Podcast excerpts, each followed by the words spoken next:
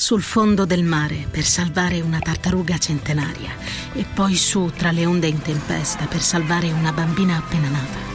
L'8 per 1000 all'Unione Buddista Italiana arriva davvero a chi davvero vuoi tu. Tra le macerie per aiutare le vittime delle guerre e delle catastrofi naturali, anche quelle a quattro zampe.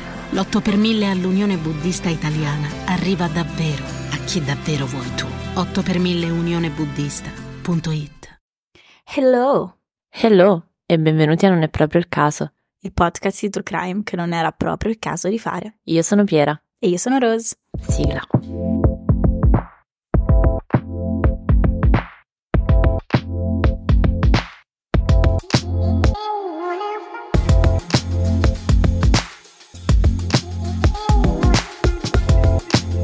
Buongiorno.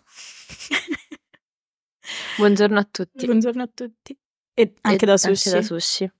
Ehm, Oddio. eh, raga, che dire? Oggi Piera mm, è con un'altra host. Non so se riuscite a sentire la mia voce, ma non è la mia voce normale. A parte non dovevi dire io sono Rose, dovevi inventarti un altro nome.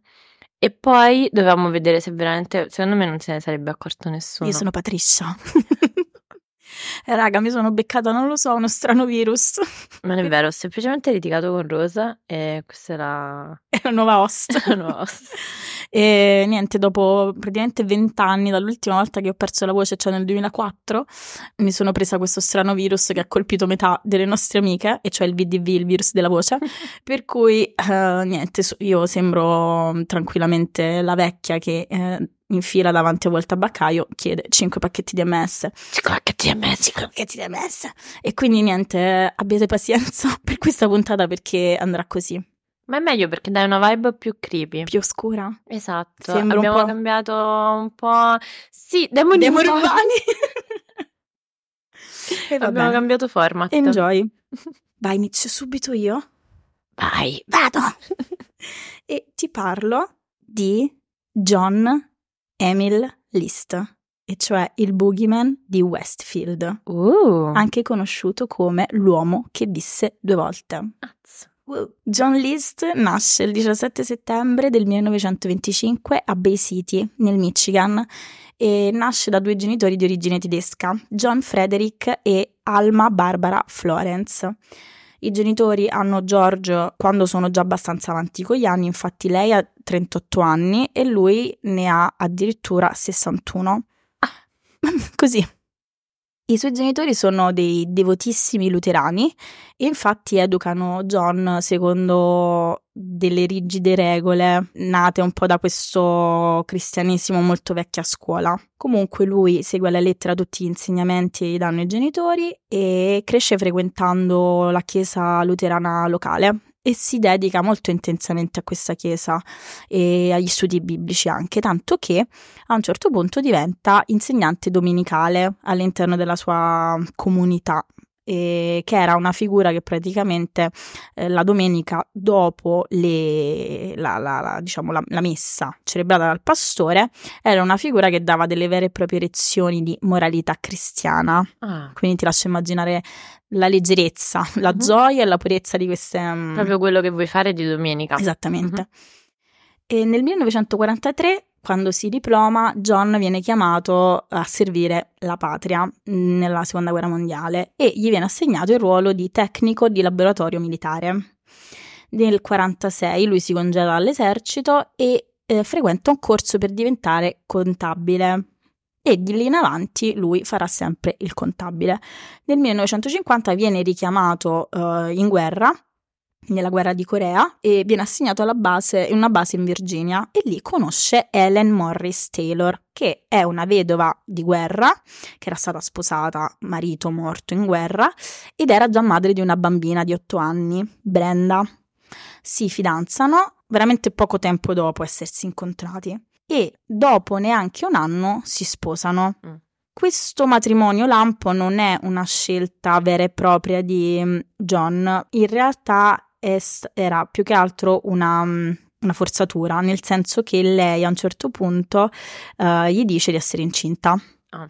Quindi lui per evitare questa vergogna decide di sposarla, mette in piedi questo matrimonio riparatore e la sposa praticamente subito perché non essendo sposati non potevano loro avere ovviamente rapporti sessuali. Infatti, chissà che cosa ne pensava la sua classe della domenica. Eh no, infatti non poteva mai, non poteva Chissà quanto avrà cacato il cazzo alla gente. Capito? Non Tipo- scopate e Esatto. poi... tipo il professore di Mingers che dice non, non scopate perché Esatto. sennò morirete. Esatto, lui. E il problema è che a cose fatte poi Helen gli rivela la verità, e cioè che in realtà era una trappola. Lei non era mai stata incinta. Cioè, non ha cercato di farsi mettere incinta in luna no, di no, miele. no, lei oh, niente, neanche far finta. Oddio, l'ho perso. No, no, no, lei proprio ha detto ok, fatto, fede al dito, tesoro. Ma sai che può essere che se lui era veramente così tanto un uh, chirichetto, Mm. magari in realtà non avevano neanche mai fatto niente. Ah, e tu dici con la ferta... E lei era tipo, sai quelle cose, avevano fatto petting, non c'era Yahoo Answers e quindi, E quindi ha detto tipo, pensava- "Ah, ci sta, Certo, ci può stare. Ho, ho visto tanta gente essere convinta di queste cose. Ho visto tante domande su Yahoo Answer, quindi sì. A voglia. E dopo poco si spostano nel nord della California e John viene assegnato ai Finance Corps, che sono una sorta di guardia di, fidan- di finanza. Di fidanza. di fidanza. Loro due insieme alla figlia di lei Brenda e alla madre di lui si spostano abbastanza spesso a causa del lavoro di lui, che prima era di natura eh, militare e poi a un certo punto lui si congeda definitivamente e diventa di tipo civile. E a un certo punto si stabiliscono nella città di Kalamazoo e lì crescono, cioè danno alla luce e crescono tre figli, Patricia, John Frederick e Frederick Michael. Liz, come avrei, avrei percepito, non è una Patricia persona... come te. Patricia proprio come me. Ok. Patricia, eh, John, come avrai percepito, non è una persona particolarmente easy, Mm. è un po', ha un po' la mazza, Mm-mm. ok? E a causa anche di questa dura educazione che ha ricevuto. E quindi lui è un uomo molto, molto mm, preciso, puntiglioso, a tratti nevrotico. E quindi non si fa ben volere dai colleghi di lavoro. Hai detto è nato il 17 settembre. È, è vergine. È vergine. Già avevo fatto tutti i calcoli. Noi continuiamo a far finta che eh, quella famosa lista di tutti i segni dei serial killer più famosi non includa per il 50% vergini e gemelli. Ogni volta che la vedo Ci penso. sono solo vergini e gemelli. Sì, Che se Pochissimi. siete nuovi qui sono i nostri segni. esatto. Qualche pesci, comunque stranamente pochi scorpione. Pochi. Ma perché mm, Perché non lo so perché. Perché noi siamo più pragmatici. Perché magari se tutto va bene ne, hanno ammazzati vergini e gemelli. scorpioni. Esatto. Comunque noi che comunque difendiamo la nostra categoria. Quindi, non essendo una persona particolarmente eh, piacevole, va sulle palle a tanti colleghi e tanti capi, quindi lui nel corso del tempo viene licenziato da diverse aziende. John, dopo l'ennesimo li- licenziamento, trova lavoro eh, in una sede della Xerox e quindi mm, si trasferiscono a Rochester, nello stato di New York. A un certo punto, per una botta di culo, nel 1965 viene scelto per ricoprire il, ru- il ruolo di vicepresidente di una banca di Jersey City. Mm. E ovviamente accetta l'incarico senza pensarci. Ce l'ha la vibe a vicepresidente. È da morire, di una banca Di una poi, banca. da morire. E ovviamente questo nuovo lavoro portava- comportava un considerevole salto di qualità. Aveva un, um, una RAL molto più alta e quindi decide di comprare una lussuosissima casa vittoriana, la Breeze Knoll a Westfield. E era, questa villa era un'enorme mansion a tre piani, aveva 19 stanze ed era inclusa una sala da ballo. Cioè non era una casa, era praticamente un complesso di appartamenti, praticamente, era enorme. Lui felicissimo, la moglie felicissima, tutti felicissimi. Però la sventura è lì, dietro l'angolo, perché dopo un anno John viene licenziato per l'ennesima volta. Come se non bastasse, Helen inizia a avere posa- pesanti problemi di salute, soprattutto alla vista, perché lei aveva eh, contratto una sifilide Mm. dal suo primo marito. Però trattandosi di una malattia tra- sessualmente trasmettibile, lei era stata sempre un po', cioè l'ha sempre tenuta segreta al marito, soprattutto quando sono sposati. Ma lei era fatto pack. esatto. e, ehm, tutti questi problemi di, di, salute la portano anche a bere tanto, quindi diventa un'alcolizzata. Mm. Intanto però anche il nostro amico John ha i suoi segreti. Eh. Lui non dice a nessuno, né alla moglie né alla madre, a nessuno, di aver perso il posto di lavoro. Quindi lui ogni mattina continua a uscire di casa, si sveglia, si fa colazione, esce di casa e fa finta di andare in banca a Jersey City, ma in realtà si ferma in stazione e passa lì le sue giornate. Posso dire, ogni volta che vedo questa cosa tipo nei film, perché succede spesso, penso è brutto che ti hanno licenziato, però la cosa più bella è che puoi dormire. cioè, io mai mi costringerei ad alzarmi è una follia. È una follia, ma poi che cosa fai in stazione? Cioè, io passare tutto il tempo a mangiare all'autogrill, cioè, capito? A, Beh, le pezzi, pezzi di pizza, queste cose qua al bar, perché sennò come impegni il giorno? Non avevano neanche i telefoni, neanche potevano stare su Instagram. Che cazzo facevano? No, è vero. Follia. Viste ovviamente le importanti spese dovute a questa sua nuova casa, mm. lui inizia a cercare uh, lavoro in ogni modo e quindi si vede costretto anche a accettare qualsiasi occupazione, anche la più umile. Entra nel mondo delle assicurazioni, però lui non è particolarmente bravo e incline alla vendita e quindi anche le sue entrate sono molto misere, infatti guadagna solo 5.000 dollari. Poverino. Beh, con una, una, mansion, una villa di 19 stanze, capirai. Vabbè, secondo me un assicuratore che guadagna 5.000 dollari non fa così cagare. Non è definito il tempo, magari questi 5.000 dollari erano un anno, quindi non lo sappiamo. Ok, ehm, Ovviamente la situazione eh, per lui diventa pesantissima perché è sommerso da debiti e preoccupazioni e poi c'è anche Ellen a casa che eh, diciamo gli, gli pialla le palle, fondamentalmente, perché diventa sempre più intrattabile e molto aggressiva con lui. C'è un odio estremamente palese nei suoi confronti e lo, disprezza, e lo disprezza sempre di più. Okay. Dall'altro canto c'ha anche la madre, eh, che ormai ha 83 anni, che è iperprotettiva nei suoi confronti e cerca di controllare ogni singola mossa del figlio. John chiede in prestito alla madre 10.000 dollari per le spese di casa, però nessuno sa che in realtà il conto della madre è praticamente quasi vuoto perché John aveva prelevato e utilizzato quasi tutti i 200.000 dollari che erano nel conto in banca della madre. Minchia. Arriviamo nel 1971 uh, eh, e i suoi tre figli sono adolescenti. Che succede negli anni 70? La rivoluzione hippie, che mm. cambia radicalmente la storia degli Stati Uniti. John Lys però ha paura di questo nuovo movimento certo. perché ovviamente i figli sono una fascia d'età molto particolare e um, per lui questo nuovo movimento è, um, uno, cioè, è estremamente peccaminoso.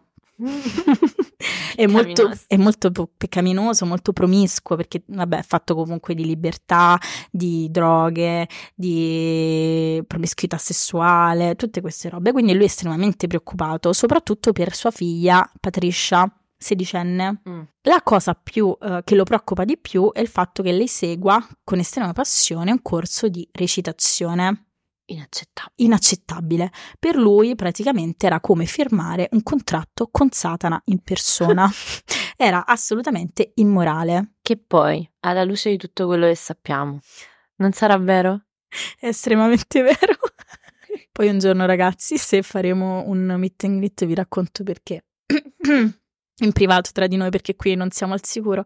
Vi racconto perché è completamente immorale fare quel lavoro. È assolutamente un contratto con Satana. Ma andiamo avanti. Nel 1971 John è assolutamente sfiancato dai debiti sulla soglia della bancarotta e uh, sta per perdere tutto, tanto che le pratiche per lo sfratto sono già avviate. Minchia. Quindi lui decide di fare qualcosa. Il serial killer. esatto. Una cosa che lui non può accettare è il fatto che la sua famiglia finisca sul lastrico, perché il padre lo aveva cresciuto ribadendogli a ogni occasione utile quanto fosse importante per un degno capofamiglia, per un padre di famiglia, per un uomo in generale, cristiano, garantire alla propria famiglia un tenore di vita abbastanza alto. Mm. Perché essere poveri è la porta d'ingresso della depravazione. Così pensano i List. Ok. Quindi lui inizia a programmare una soluzione. I figli di John List iniziano a intuire che c'è qualcosa che non va e sono preoccupati durante tutto il mese di ottobre del 71. Uh, la figlia addirittura va a parlare con un insegnante e gli racconta che il padre le ha promesso un lungo viaggio, ma che lei ha paura che lui voglia ucciderla. Ah. Però questo professore pensa sia uno scherzo perché è una cosa così campata in aria e quindi non gli dà molto peso questa confessione. Il 9 novembre del 1971 John si sveglia al solito orario. I suoi figli sono a scuola, mentre Helen è in cucina. John la raggiunge e lei è seduta al tavolo sta facendo colazione e guarda fuori dalla finestra. A un certo punto lui le si avvicina da dietro con la sua calibro 9 Ah no. e le spara in testa. E la uccide sul colpo. Questo per evitare che lei diventasse una depravata Per- e nella rivoluzione sessuale. No, questa è la moglie. Ah, è la moglie. per evitare che lei diventasse una depravata perché era povera. Ok, onesto. perché la povertà è la porta d'entrata verso gli inferi. Certo, la Cioè- porta della povertà l'aveva aperta lui. Esattamente sì. E Però- quindi voleva anche chiuderla. Mhm. Fatto questo, uccidendola sul colpo, eh, va all'ultimo piano della casa, nelle stanze di sua madre. Anche lei sta facendo colazione e eh, la madre gli chiede cosa f- avesse provocato il, botto sotto e John tergiversa e poi a un certo punto si avvicina a lei, le cerca di scappare, però John la raggiunge e dopo due colpi partiti a vuoto le spara e le spara un colpo alla testa e anche la 84enne Alma muore. Certo, comunque a lui non serviva neanche il silenziatore perché questa casa era troppo grande. Infatti sì. Cioè, ha detto, ma ho sentito che è caduto qualcosa al piano di sotto. Cioè, non è che questa si era agitata. No, era- no, stava facendo colazione. detto, Ho sentito un rumore. Ok. Esatto, onesto. e questa cosa è la casa molto grande, poi in realtà eh, doverà a lui. Mm. John eh, torna nel suo studio e chiama il suo capo e gli dice che sta partendo con la famiglia per il North Carolina perché la suocera ha dei problemi di salute. Poi si mette giacca e cravatta ed esce fuori a raccogliere le foglie in giardino. Psycho style. Ok. È vergine. Una vicina lo vede, lui si va a vedere da questa vicina e poi ritorna in casa. Torna in cucina e aspetta che eh, gli altri suoi figli, Patricia e Frederick, ritornino a casa. Giusto. Prepara poi gli ultimi documenti eh, prima che tornino a casa i suoi figli. A un certo punto chiama Patricia e Patricia chiede al padre di farsi venire a prendere prima a scuola perché non si sente bene.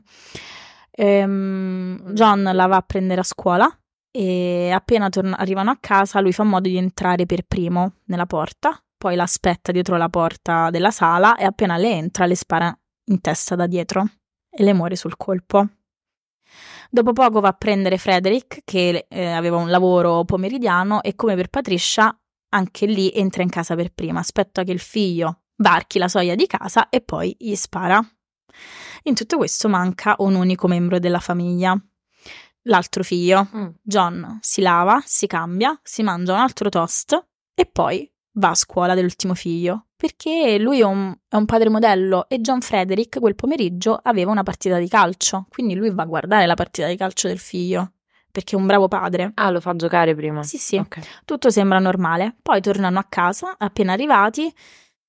A quanto pare il eh, ragazzino a un certo punto forse capisce cosa sta per succedere, quindi tenta di fuggire e mh, a differenza di altri membri della famiglia che sono stati ammazzati con uno o due colpi di pistola, il padre si accanisce su di lui e viene ammazzato con ben dieci colpi di pistola. Minchia. Mm.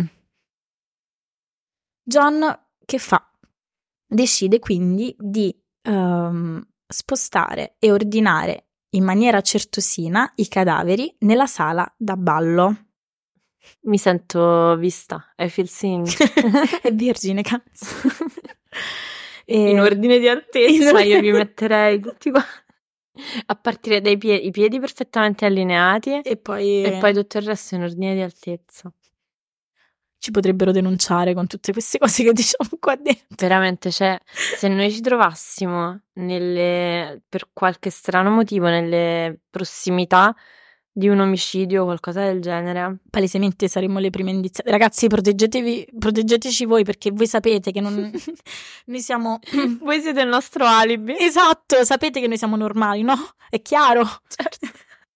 Non c'è una motivazione precisa per cui lui si mette a ordinare i cadaveri e li lascia lì nella sala da ballo. Probabilmente è frutto della sua indole molto schematica, diciamo. Però non riesce con il corpo di Alma, sua madre, perché è al terzo piano ed è troppo pesante, quindi non riesce a portarla giù. Pulisce il sangue dai pavimenti e poi si fa una bella cena. Poi lava i piatti e va a dormire. Quindi lui dorme nella casa con uh, quelle povere anime nella stanza da ballo. Vabbè, mi sembra di capire che casa sua è grande quanto infatti, il nostro quartiere. Infatti era abbastanza lontano probabilmente. Esatto. Il giorno dopo si alza e accende le luci di tutta la casa. Poi um, imposta l'aria condizionata, il termostato, in modo che la casa diventi molto fredda in modo che i corpi riescano a preservarsi il più a lungo possibile. Ma sta per fare un murder suicide perché questa cosa gli costerà tantissimo sulla bolletta. no, lui proprio vuole skr skr, se ne vuole andare proprio via da questo, da questo posto. Okay. Quindi lui che fa? Prima di andare via accende la radio ad altissimo volume e la, la imposta su una stazione di musica gospel. Quindi ti lascio immaginare Mamma mia, la creepiness, creepiness mm. di questa casa. Che fa poi? Prende tutte le foto di famiglia e ritaglia il suo viso da tutte le foto di famiglia. Cioè, ancora più creepy perché dico, prendi tutte le foto, bruciale. Lui ritaglia solo la sua faccia, capito? A Photoshop, a Facetune e, ehm, e, lascia lì tutte le foto di famiglia. Poi esce, va in banca, chiude il suo conto e quello di sua madre e preleva quello che rimane, cioè 2000 dollari. Subito dopo va all'ufficio postale, blocca la posta, um, blocca il latte, blocca il giornale. E, e poi imbuca delle lettere che aveva scritto in precedenza, indirizzate alla scuola dei figli. In queste lettere lui spiega al preside che i ragazzi sarebbero stati assenti per un lungo tempo perché dovevano andare in North Carolina per andare a far visita alla nonna malata. Mm. Poi sale in macchina e va verso la, l'aeroporto JFK. Lì parcheggia l'auto e poi scompare nel nulla. Non prende un volo, non si, non si ha traccia di questa cosa. Niente, completamente sparito. Lui scrive anche una lettera, 15 pagine, indirizzata al pastore della sua chiesa locale. Ha scritto Afamuk 15, su 15 pagine, ripetuto. in cui spiegava tutte le sue uh, motivazioni e in ah. let- questa lettera John spiega anche che uh, gli era stato insegnato e quindi lui voleva eh, seguire questi insegnamenti, ehm, per cui il principale compito di un uomo cristiano è provvedere al sostentamento della sua famiglia e a proteggerla da tutto, da qualsiasi fonte di male, soprattutto dal male che proviene dal mondo esterno, che è pieno di peccati. Tutti questi pensieri erano nati già alla fine degli anni 60 perché con questi tre figli adolescenti lui aveva tantissima paura, si preoccupava tanto per questi figli perché ovviamente entrando a contatto con il mondo esterno era certo che sarebbero entrati in tentazione. Quindi in realtà il fatto di non avere un euro, essere andato in bancarotta, non era la motivazione principale per cui lui ha ammazzato, cioè lui non si sentiva particolarmente in colpa, lui l'ha fatto per proteggere la sua famiglia dal peccato esterno. Ok? Comunque, i vicini. Uh, Ma Brenda? Brenda si era sposata, non l'ho detto perché mi sembrava un po' inutile. No, Brenda si era sposata tempo prima ed era andata via di casa. Ok. Uh, I vicini non vedono ovviamente uh, i componenti della famiglia List entrare e uscire di casa, però non si insospettiscono perché in realtà i List non hanno rapporti con nessuno eh, vivono abbastanza isolati e vengono anche considerati un po' strani, quindi diciamo che il fatto che ci sia una villa intera con luci accese dalla mattina alla sera non preoccupa poi nessuno. La verità viene scoperta quasi un mese dopo, ma per puro caso, perché la peccaminosa insegnante di recitazione di Patricia, Edwin Ilano, non avendo più notizie della ragazza, decide di andare a trovarla personalmente. Un vicino dei list, vedendo questa persona che girava eh, intorno alla casa, decide di chiamare la polizia e ovviamente la polizia arriva, nota che c'è qualcosa di strano nella casa, soprattutto c'era un, un, odore non particolarmente piacevole, quindi tutto ciò innesca una reazione a catena e quindi la polizia entra in casa e fa la eh, scoperta terrificante della strage. La polizia, dopo aver analizzato tutta la casa eh, in cerca di indizi, trovano la famosa lettera di John List dove lui spiegava eh, per filo e per segno le motivazioni etiche che l'avevano spinto a sterminare la sua famiglia. Uh, però ovviamente a parte questa confessione non c'è la minima traccia di John List. Ma in tutto questo il pastore nel frattempo non aveva detto... No, perché lui non l'aveva mai imbucata, l'aveva lasciata a casa questa lettera, infatti ah, la trova okay. la polizia. Okay. Le indagini però non portano a nulla, perché l'unica cosa che John List lascia è la sua auto che viene ritrovata esattamente dove lui l'aveva abbandonato, cioè nel parcheggio dell'aeroporto di JFK. Uh, eh, qualsiasi altra pista porta a vicoli ciechi, soprattutto perché nessun John List prende, aveva preso un volo da quell'aeroporto nel mese precedente. Okay. Quindi ben presto il caso di John List finisce nei cold case e non se ne parla più. Mm. Fino a che, 18 anni dopo, la Century Fox decide di dare alla luce questo nuovo programma televisivo chiamato America's Most Wanted mm. famoso, America's Most Wanted, dove ehm, vabbè, si raccontano le storie di questi fuggitivi, di criminali, assassini che non sono mai stati ritrovati. Dopo un, un anno dalla nascita di America's Most Wanted, il presentatore John Walsh propone al network di occuparsi della storia di John List, però gli autori si oppongono perché il caso è troppo vecchio, sono passati ormai 18 anni, quindi è difficile che attragga l'interesse de, de, del pubblico. Però il conduttore si impunta e um, John Walsh si impunta perché aveva perso poco, pochi anni prima un figlio di sette anni perché era stato rapito e ucciso da uno sconosciuto. Mm. Quindi lui aveva a cuore questa, um, questa, storia di questi ragazzini uccisi. Okay. Quindi insiste eh, fino a che il network decide di, di, dare in onda la storia di John List.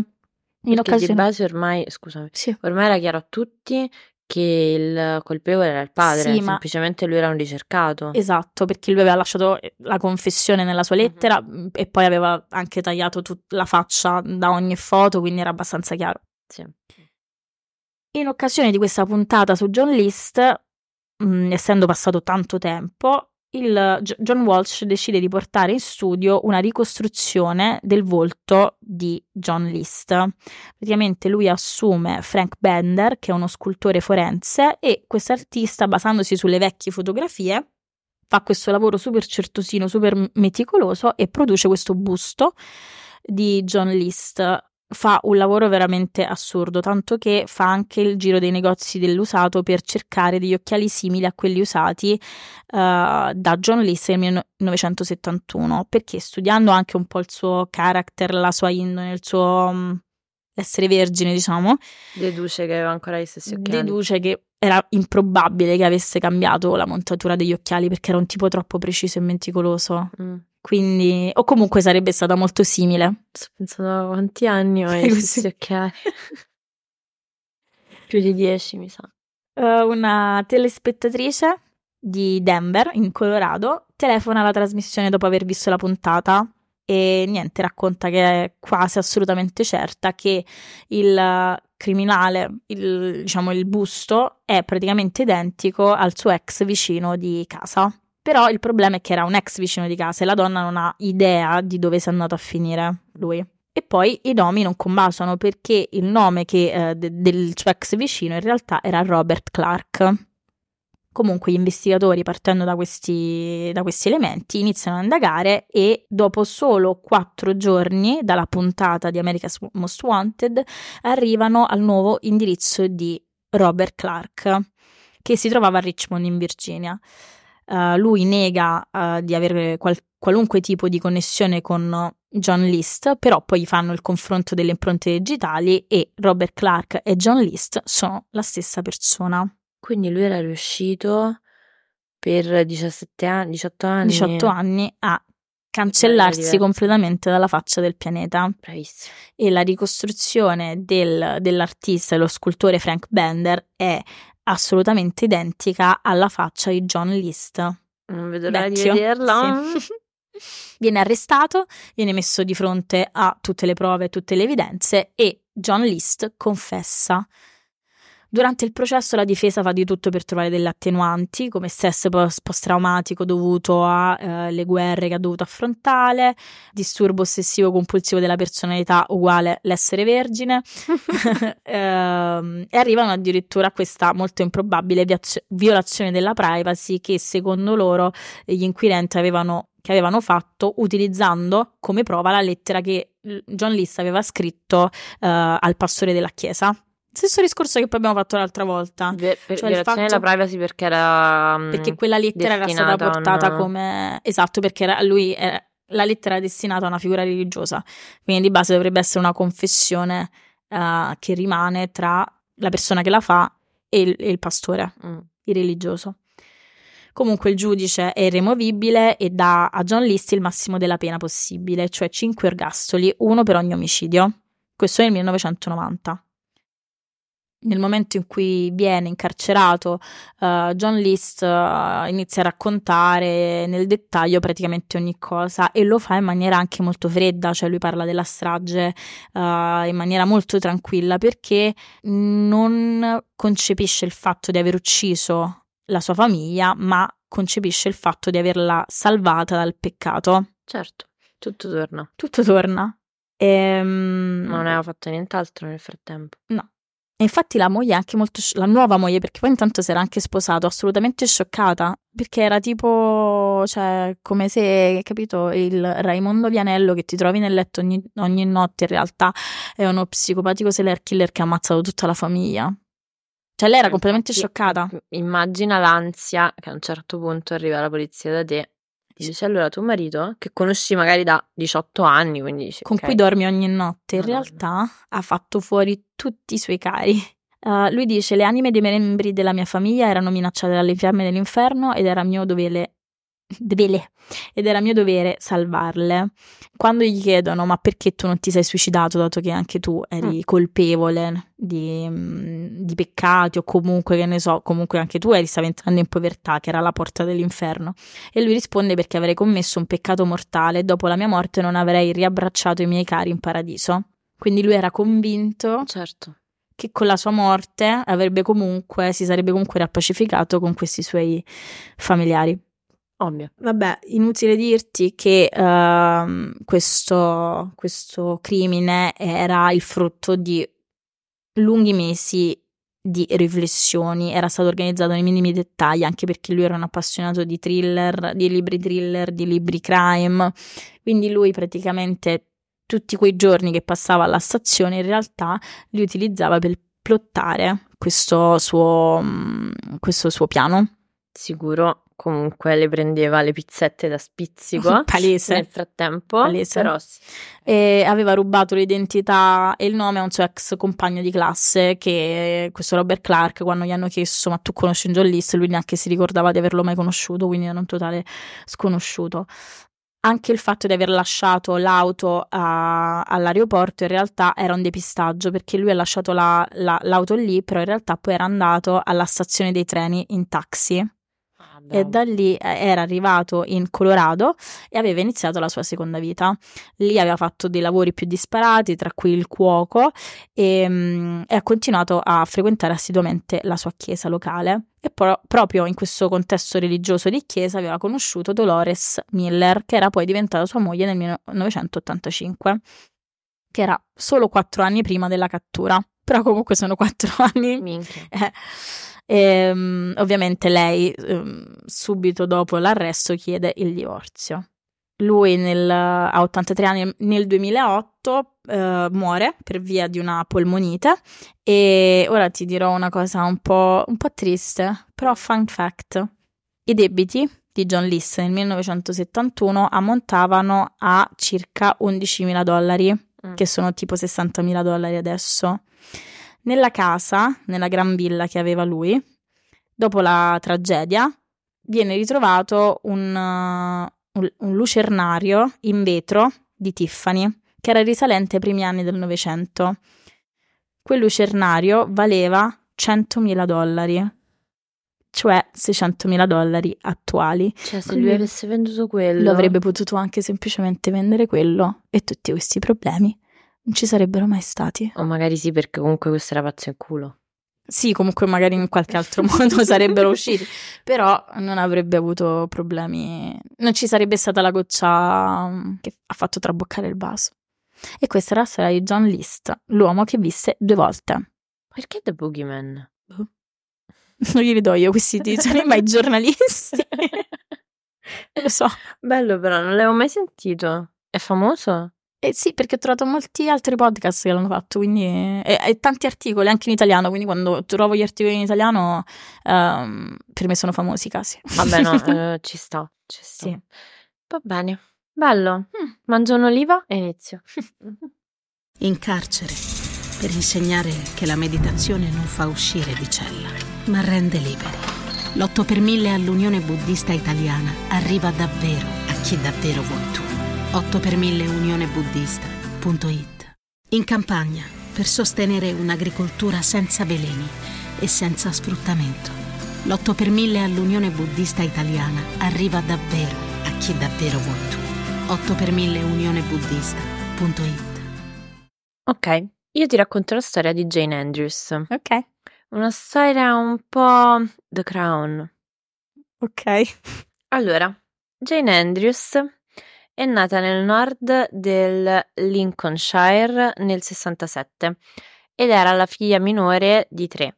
I suoi fratelli avevano 5 e 3 anni in più a lei. Mhm. Il padre di Jane lavorava come falegname, ma aveva raramente un impiego a tempo pieno. Quindi la madre, che aveva studiato prima come assistente sociale e poi come assistente di scuola materna, era la principale fonte di sostentamento della famiglia. Il matrimonio dei genitori non era molto felice e la situazione era anche aggravata da queste difficoltà finanziarie che erano piuttosto frequenti. Quando Jane aveva 8 anni, i debiti avevano costretto la famiglia a vendere la casa e a trasferirsi in una mm, piccolissima casa a schiera a Grimsby, che non aveva neanche un bagno, quindi loro avevano una toiletta esterna. No, Poverini, mamma mia. terribile. 5 di loro. Nonostante le difficoltà, la famiglia era molto orgogliosa, cioè Jane viene cresciuta in un ambiente in cui il mantra è devi tenere tutto dentro, non devi mostrare a nessuno i problemi, le cose vanno gestite sempre in famiglia, non chiedere mai aiuto. E infatti, quando a 15 anni Jane andò in overdose perché aveva consumato tutto il contenuto dell'armadietto del bagno per suicidarsi, No. Dopo che i servizi sociali avevano informato la madre che aveva marinato la scuola più volte, i genitori non chiamarono i soccorsi né la portarono in ospedale, quindi gestirono tutta la situazione in casa. E infatti da adolescente, come puoi immaginare, lo stato psicologico di Jane è stato abbastanza mm, altalenante perché lei ha dovuto lottare con attacchi di depressione, attacchi di panico, disturbi alimentari ricorrenti.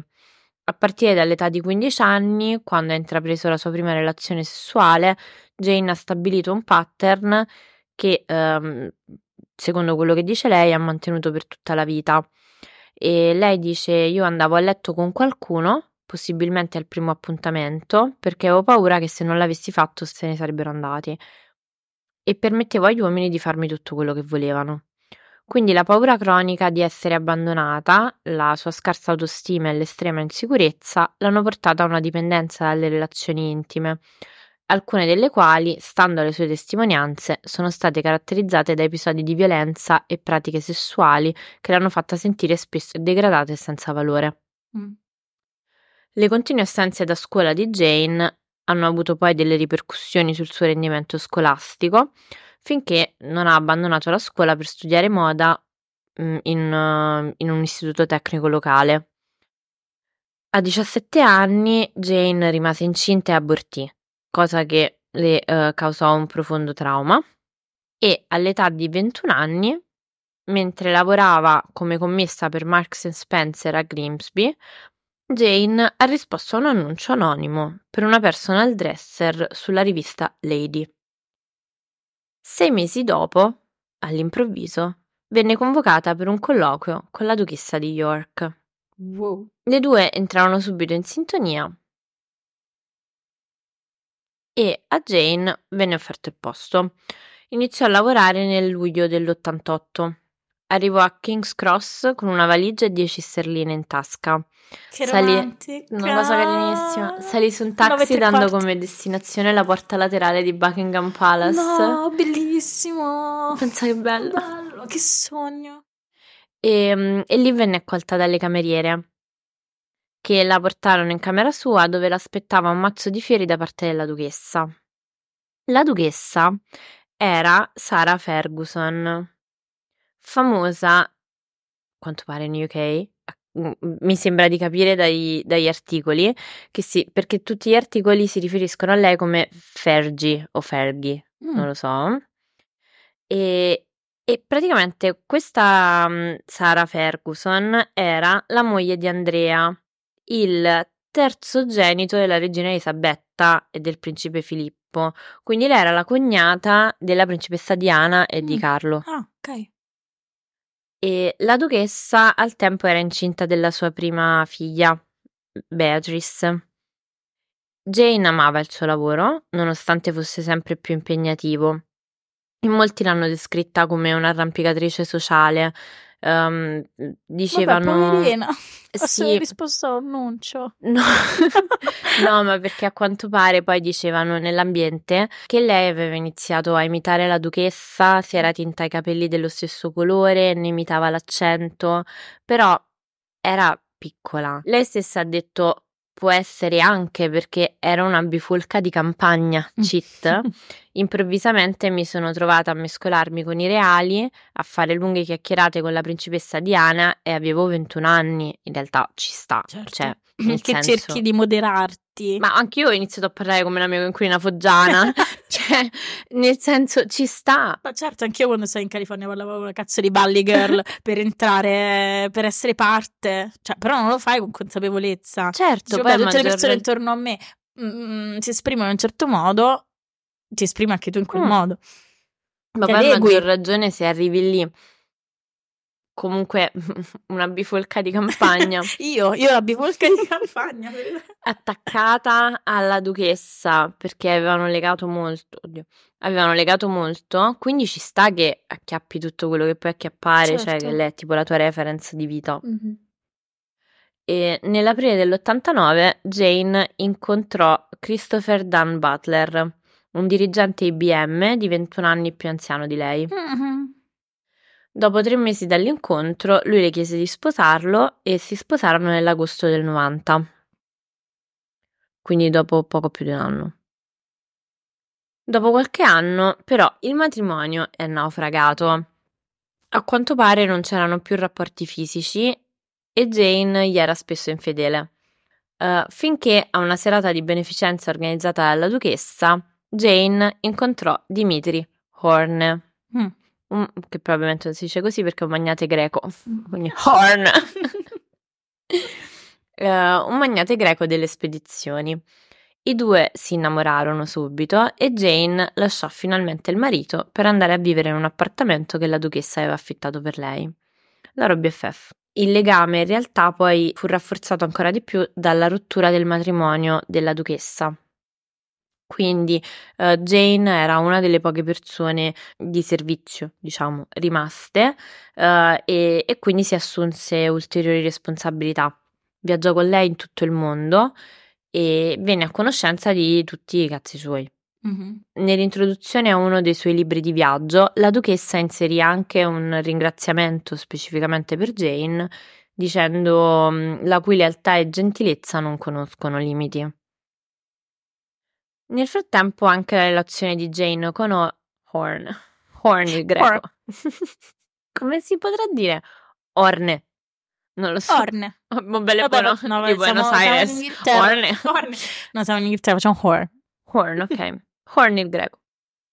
E anche la relazione di Jane con Horn aveva incontrato delle difficoltà perché Horn aveva rilasciato una dichiarazione alla polizia sostenendo che Jane aveva distrutto il suo appartamento quando lui le aveva detto che voleva lasciarla. Jane eh, aveva ammesso di aver staccato le loro foto dal muro, distrutto degli oggetti che sapeva essere speciali per lui, eh, sfogliato il suo diario e cancellato tutti i riferimenti a se stessa con un pennarello nero e distrutto il suo telefono. Quindi tutto ok. Tutto norma. Niente tossicità. No, no, no. Poi ha ammesso anche di aver incassato un assegno dal libretto degli assegni del fratello, anche se ha sempre insistito sul fatto che si trattava di una ricompensa per una somma che lei aveva prestato a lui. Dopo questo episodio, Jane andò ancora in overdose, cioè tentò il suicidio tramite overdose di nuovo, ma anche in questo caso sopravvisse senza alcun intervento medico. La deriva psicologica, però, arrivò un po' dopo, nel novembre del 97, quando Jane venne inaspettatamente licenziata dalla sua amica Sara. Perché? Non si sa. Ah, no, no motive. No, allora si è, si è ipotizzato che fosse stata licenziata perché un ammiratore italiano della duchessa aveva espresso un interesse inappropriato nei confronti di Jane. Però i funzionari di palazzo hanno sempre detto, hanno sempre smentito.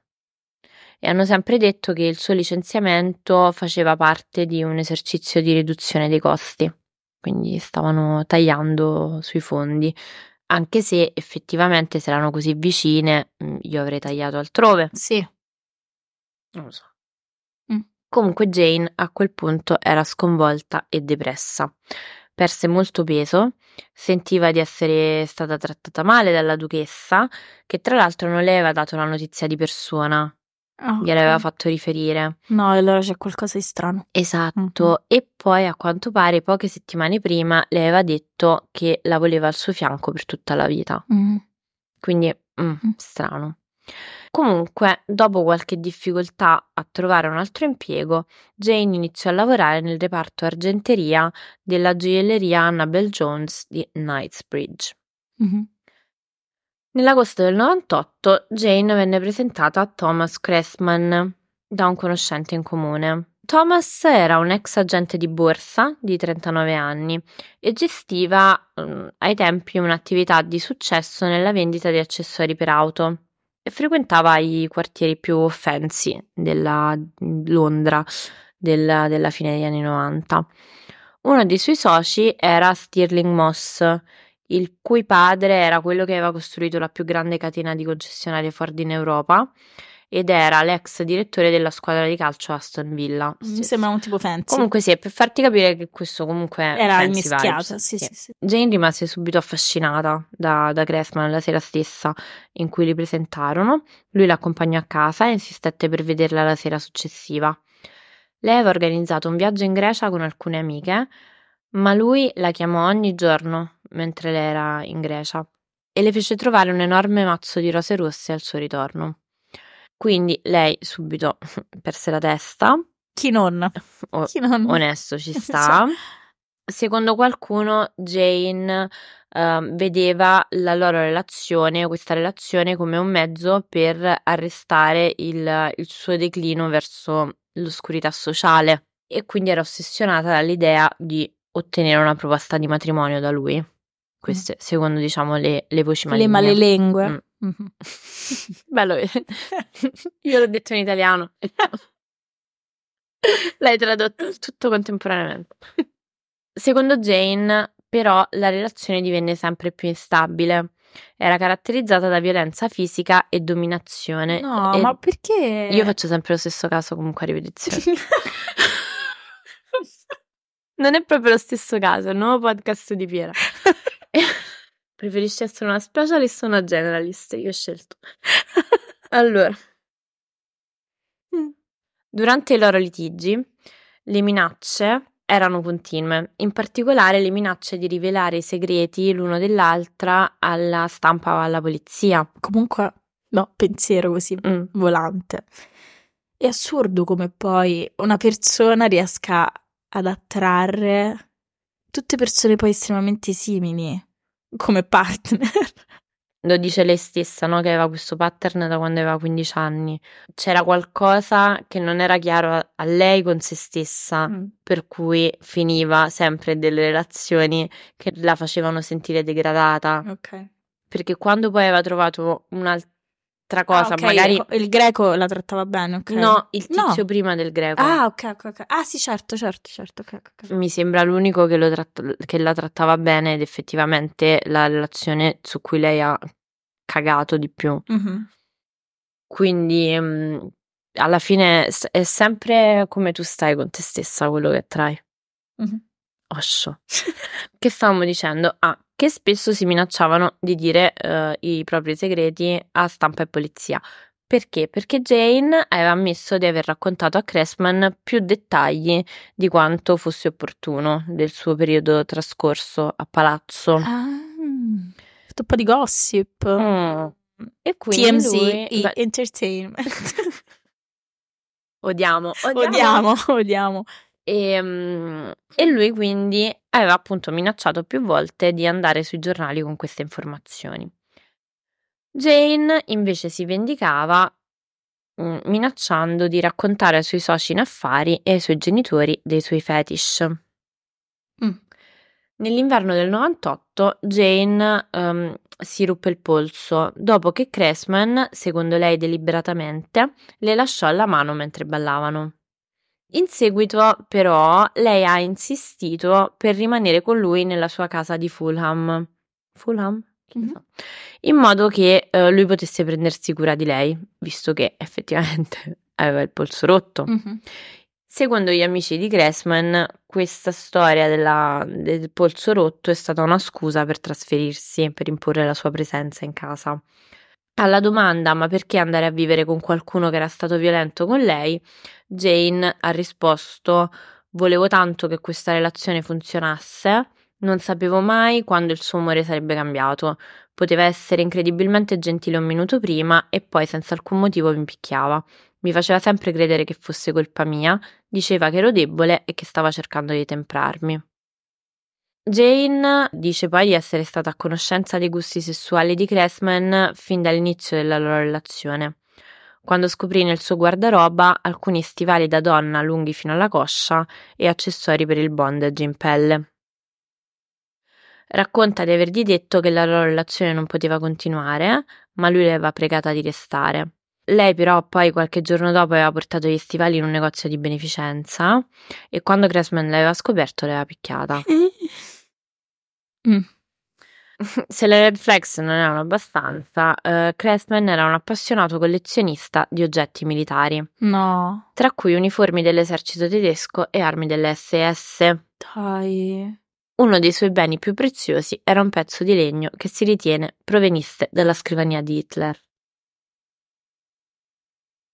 Amica, n- non può diventare più rossa di così. No, aspetta. Questa bandiera. Veramente meno rossa di così, cioè è nera proprio. Oh, no. Non c'è niente di rosso in questa bandiera. Oh no. Perché lui poi usava queste cose per fare i giochi di ruolo e Oh, imitava no. l'accento tedesco e le dava ordini. Oh no. E per quanto faccia ridere in realtà se ci pensi. In realtà lei entra abbastanza nel dettaglio nelle pratiche Ah. e in realtà eh, alcuni degli articoli che sono nelle mie fonti le riportano ma eh, io non me la sento e di base descrive delle vere e proprie violenze sessuali. Mm. Ok. Ti ho interrotto mentre stai per fare una battuta e adesso non No, te la no, no, senti perché non c'era nessuna- no, non c'era nessuna battuta. Ah, ok. No, no, no. Qui nera come la pesce questa bandiera. Sì, Ok. sì. E quindi sì, vabbè, è tutto nell'articolo del, del Guardian, Ok. le, le sue testimonianze. Secondo la relazione della psichiatra Fiona Mason, Jane non riusciva più a staccarsi dalla relazione ed era sempre più disperata. Era diventata anche depressa, ansiosa e paurosa. Ehm, schema di sintomi abbastanza standard per le donne coinvolte in relazioni violente, abusive e traumatiche. Eh, ed è anche comune che chi soffre di questi sintomi non cerchi assistenza medica o aiuto eh, perché si sente in colpa, perché prova vergogna e quindi è in questo stato che Jane ha intrapreso l'ultimo viaggio con Cressman verso un salone nautico in Italia e poi verso la, fi- la villa della famiglia di lui sulla riviera francese. Sull'aereo di ritorno da Nizza, Cressman aveva accettato di andare in terapia per quelle che eh, Jane descriveva come le sue perversioni sessuali e i suoi umori neri. La mattina dopo aveva cambiato idea. Jane reagì con rabbia e Cressman la cacciò di casa. Ne seguì una lotta fisica e Cressman le, le mise le mani al collo. Poi, lasciando Jane al piano di sopra, Thomas andò a telefonare al 999 999 e disse all'operatore: Stiamo litigando, qua qualcuno si fa male. Quindi venite per impedire che ci facciamo del male a vicenda, perché se non arriva qualcuno presto, qualcuno si fa male. E in sottofondo, nel sottofondo di questa telefonata, si sente una voce di donna che grida aiuto. Jane tentò nel frattempo di chiamare l'ex marito, ma mentre la chiamata si connetteva, Thomas tornò al piano di sopra e lanciò il telefono dall'altra parte della stanza. Secondo Jane, um, Thomas l'ha spinta a terra, ha legato una mano al letto e l'ha costretta a un rapporto anale dicendole ti farò davvero male e nessuno ti crederà. Una volta liberata, Jane si è nascosta nella cabina armadio. Sto cambiando tutti i verbi, ragazzi, ma cercate ti di stiamo seguirmi. seguendo, ti stiamo seguendo. E i tempi verbali proprio No. mh, è una roller coaster di tempi verbali. Avanti e indietro in quel libro di grammatica sto andando. Thomas eh, l'ha seguita e si è seduto su uno sgabello dell'ingresso, bloccandole l'uscita e spingendola indietro quando ha cercato di uscire, di, di andare via. Verso l'ora di... Questa era la mattina, quindi, quando si erano svegliati. Verso l'ora di pranzo, Jane convinse finalmente Cressman, e torniamo al passato remoto, a lasciarla andare. Mentre si allontanava, lo chiamò al cellulare per dirgli: Ti ho ingannato, bastardo, non tornerò mai più. Ma indovina, Tornerà? tornerà. No, non, non mettiamo per il futuro. Tornò. Tornò. Non mi confonde. Nelle ore successive, la coppia eh, si è scambiata, così per cambiare di nuovo, una serie di telefonate con insulti, accuse, eh, ma entrambi sembravano mh, incapaci di uscire da, da questa, da questa situazione così instabile. Jane minacciava di nuovo il suicidio, Thomas si, si rifiutò di prenderla sul serio, arrivando anche a suggerirle il metodo da utilizzare per uccidersi, No. come fu poi confermato dalla dichiarazione della madre alla polizia che aveva assistito alla telefonata. Ok. Comunque la tossicità qui c'è, mh, diciamo, un po' dappertutto, eh? Mhm. un po' generica, perché Jane, mentre era fuori casa, ha inviato ai genitori di Thomas delle mail pornografiche scritte dal figlio a una donna americana di nome Deborah Di Miceli, americanissimo, che Thomas aveva conosciuto a una conferenza a Las Vegas all'inizio dell'anno. Durante la mattinata ne aveva inviato anche una copia in fax ai datori di lavoro della Di Miceli. No.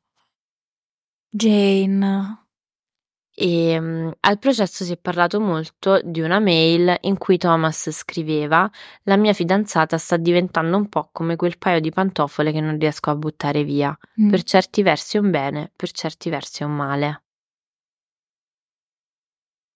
Jane aveva scoperto queste mail specifiche che ha girato eh, sei mesi prima, a marzo, ma a sua insaputa erano state scambiate molte più email tra i due, che furono poi recuperate dalla polizia dall'hard disk di Thomas.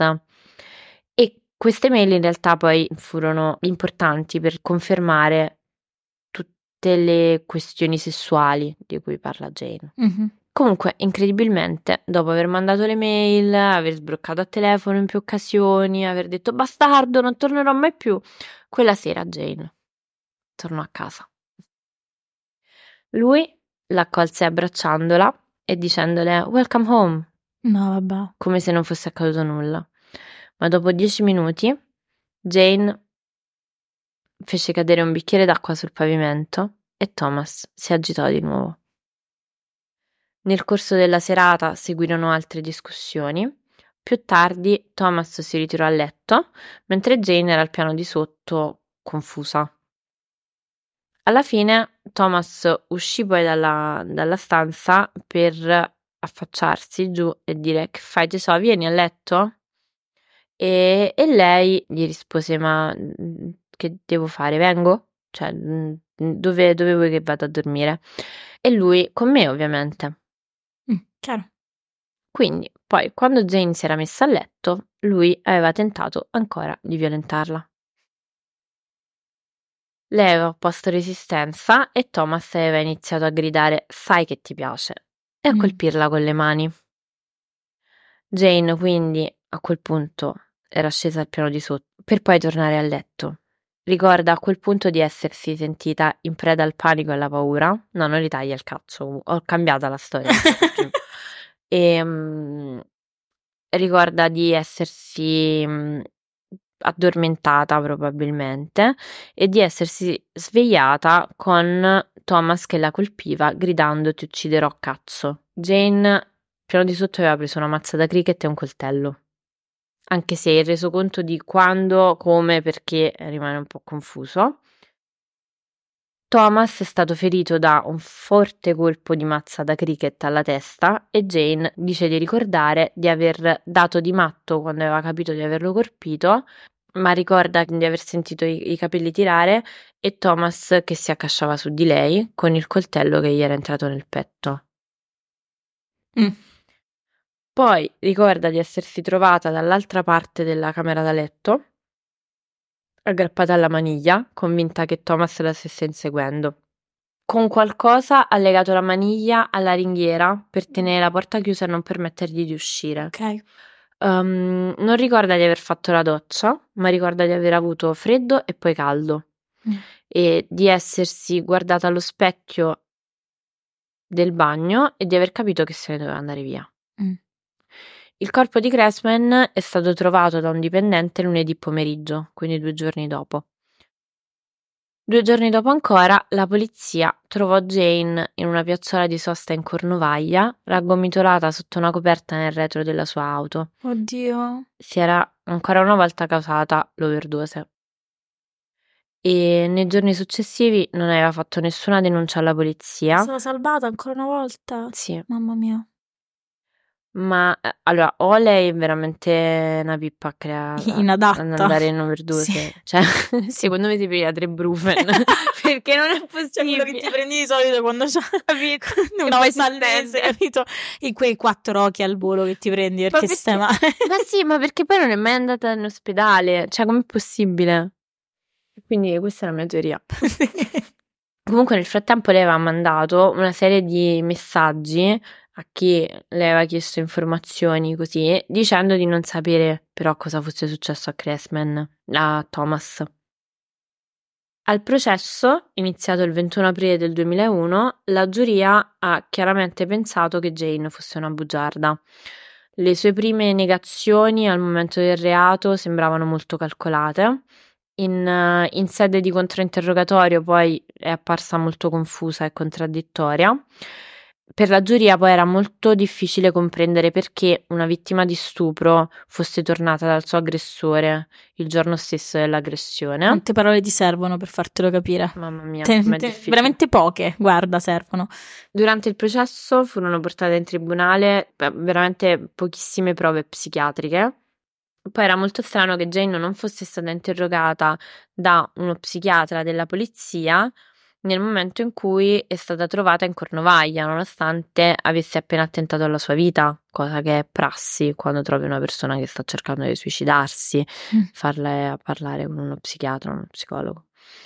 E mm, dopo 12 ore di deliberazione della giuria, Jane è stata condannata all'ergastolo. Nello stesso anno, lo psichiatra Trevor Turner ha diagnosticato alla Andrews un disturbo borderline della personalità e successivamente ha dichiarato in un documentario di ITV che Jane era stata sottoposta a un controllo coercitivo da parte di Thomas. Mm. Jane ha iniziato a scontare la sua pena nel carcere di H.M. Bullwood Hall a Hockley, nell'Essex, E mm, nel novembre del 2009, dopo aver scontato nove anni di pena, è evasa dal carcere di East Sutton Park nel Kent. Dopo tre giorni è stata ricatturata dalla polizia, eh, che l'ha trovata in una stanza d'albergo con la sua famiglia, a sei miglia dalla prigione, ma per qualche motivo non è stata accusata di fuga, quindi la sua condanna non è stata aggravata. Mm. Um, Jane era stata presa in considerazione per la liberazione anticipata più volte, ma e- era stata ripetutamente giudicata un pericolo per il pubblico. Il 19 giugno del 2015 è stata poi rilasciata su licenza con l'obiettivo di passare dal, dal carcere alla società tradizionale in un ostello per la libertà vigilata, cioè tipo un Un posto. posto, esatto, un posto, Un posto. esatto. Dove sei in libertà vigilato. ok. Esatto. Nel 2018 è stata accusata di aver molestato un ex amante. La sua licenza è stata revocata e lei è stata richiamata in carcere. Oddio.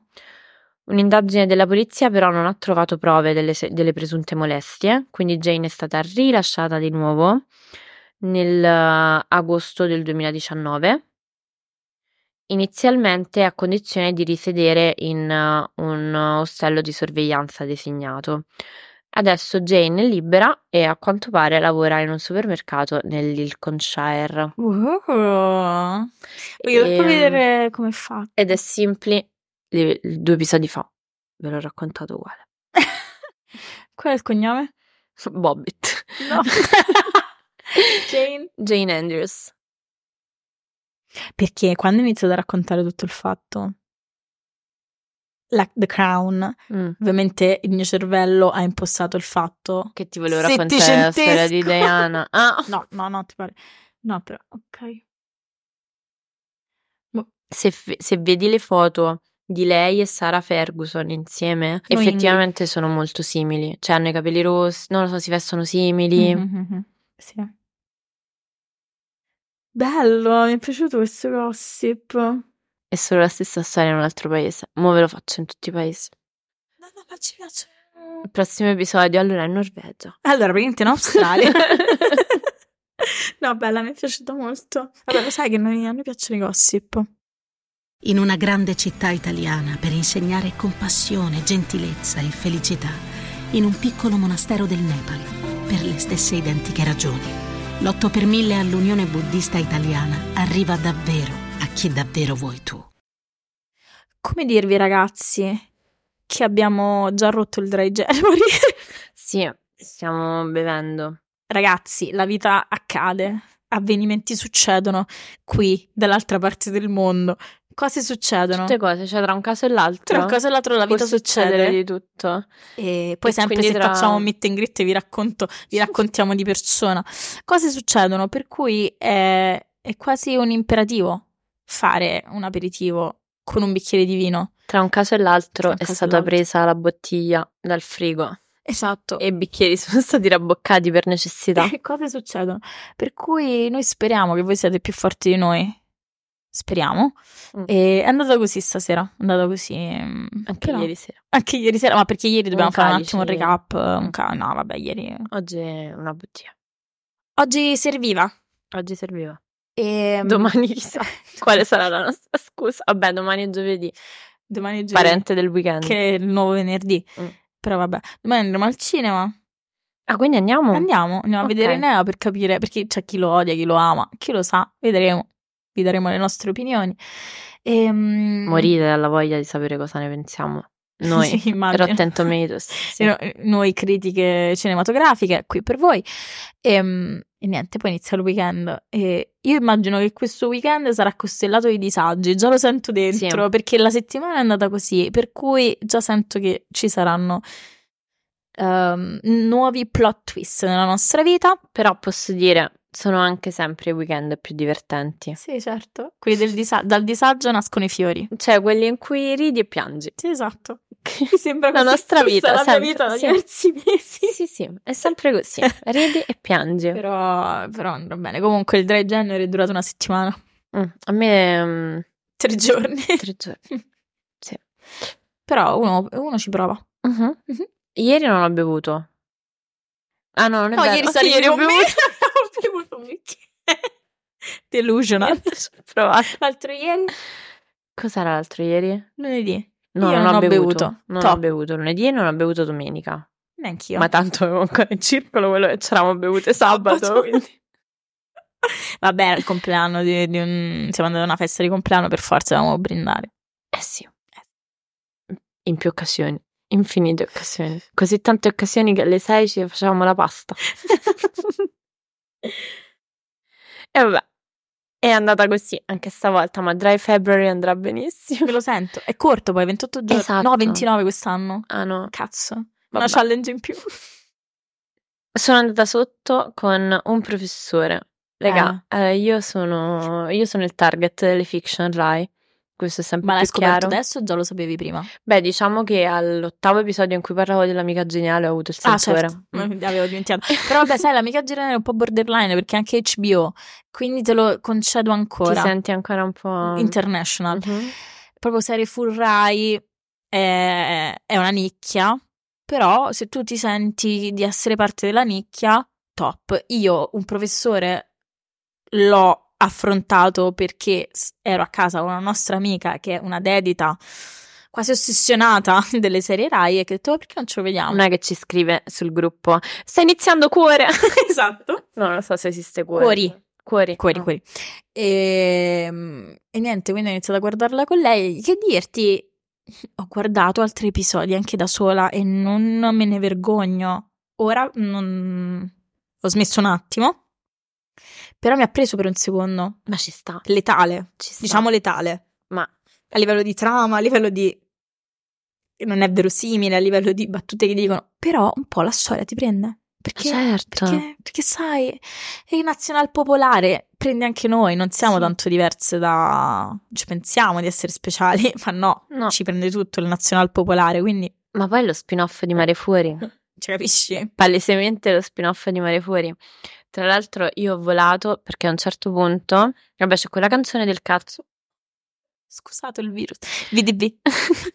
C'è quella canzone del cazzo che c'è a inizio e fine di ogni puntata Ma sempre, ma perché non la cambiano? Basta. credo che sia, perché non ho, non ho indagato, però ehm, dalla voce mi sembra il tizio di Occidentalis Karma.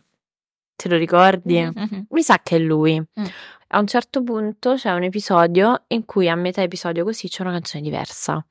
Ed ero talmente tanto scioccata ormai da questa cosa perché poi domenica, che era un cover, ho visto tipo tutta la prima stagione insieme, tutto il giorno. Mhm. Quindi ormai ero entrata in questo loop che era quasi un, un trip, per cui io partivo con nella confusione, milioni di persone, inizio fine di ogni episodio. L'unica canzone che ho sentito una canzone diversa, ho detto, uè, e che è sta che è cosa? stato? E l'ho shazammata.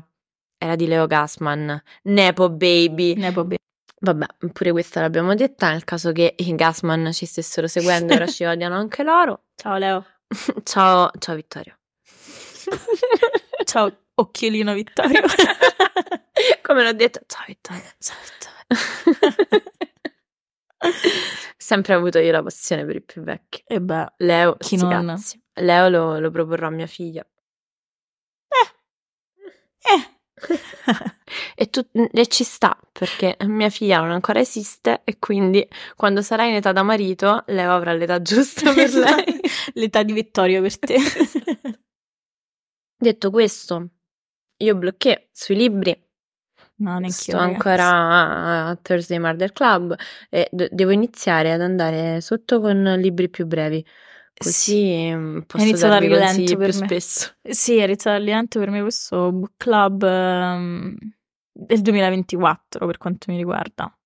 Però ora ci riprendiamo, non ti preoccupare. Ci dobbiamo assestare per un attimo, secondo me. Ora ci riprendiamo. Sì, vabbè, adesso è un periodo un po' Strano. strano.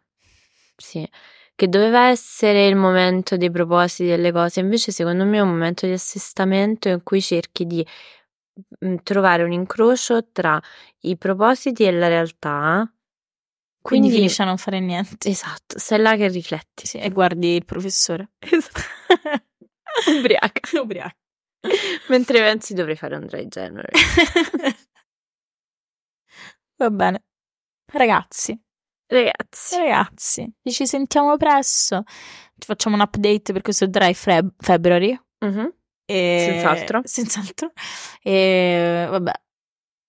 Voi fatecelo sapere se a voi sta andando meglio di noi. Esatto. Scriveteci su Instagram. Se Scriveteci voi su- veramente... o anche qui sotto i commenti di Spotify che ci Sì. piacciono un sacco. Eh, infatti, commentini su Spotify, seguiteci su Instagram, ci chiamiamo Non è proprio il caso, senza lei accentata perché non l'accettano.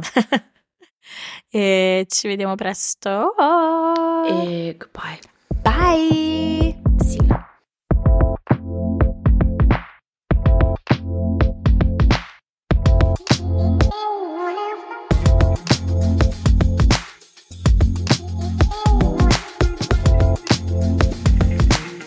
Vacanze in Sicilia o in Sardegna. Con i traghetti GNV porti tutto quello che vuoi, ti rilassi fino a destinazione e se prenoti entro il 14 maggio, posto ponti a partire da 33 euro. Non c'è modo migliore per andare in vacanza. Scopri i dettagli su gnv.it. Offerta valida sulle linee Napoli-Palermo e Genova-Olbia, 10.000 posti disponibili.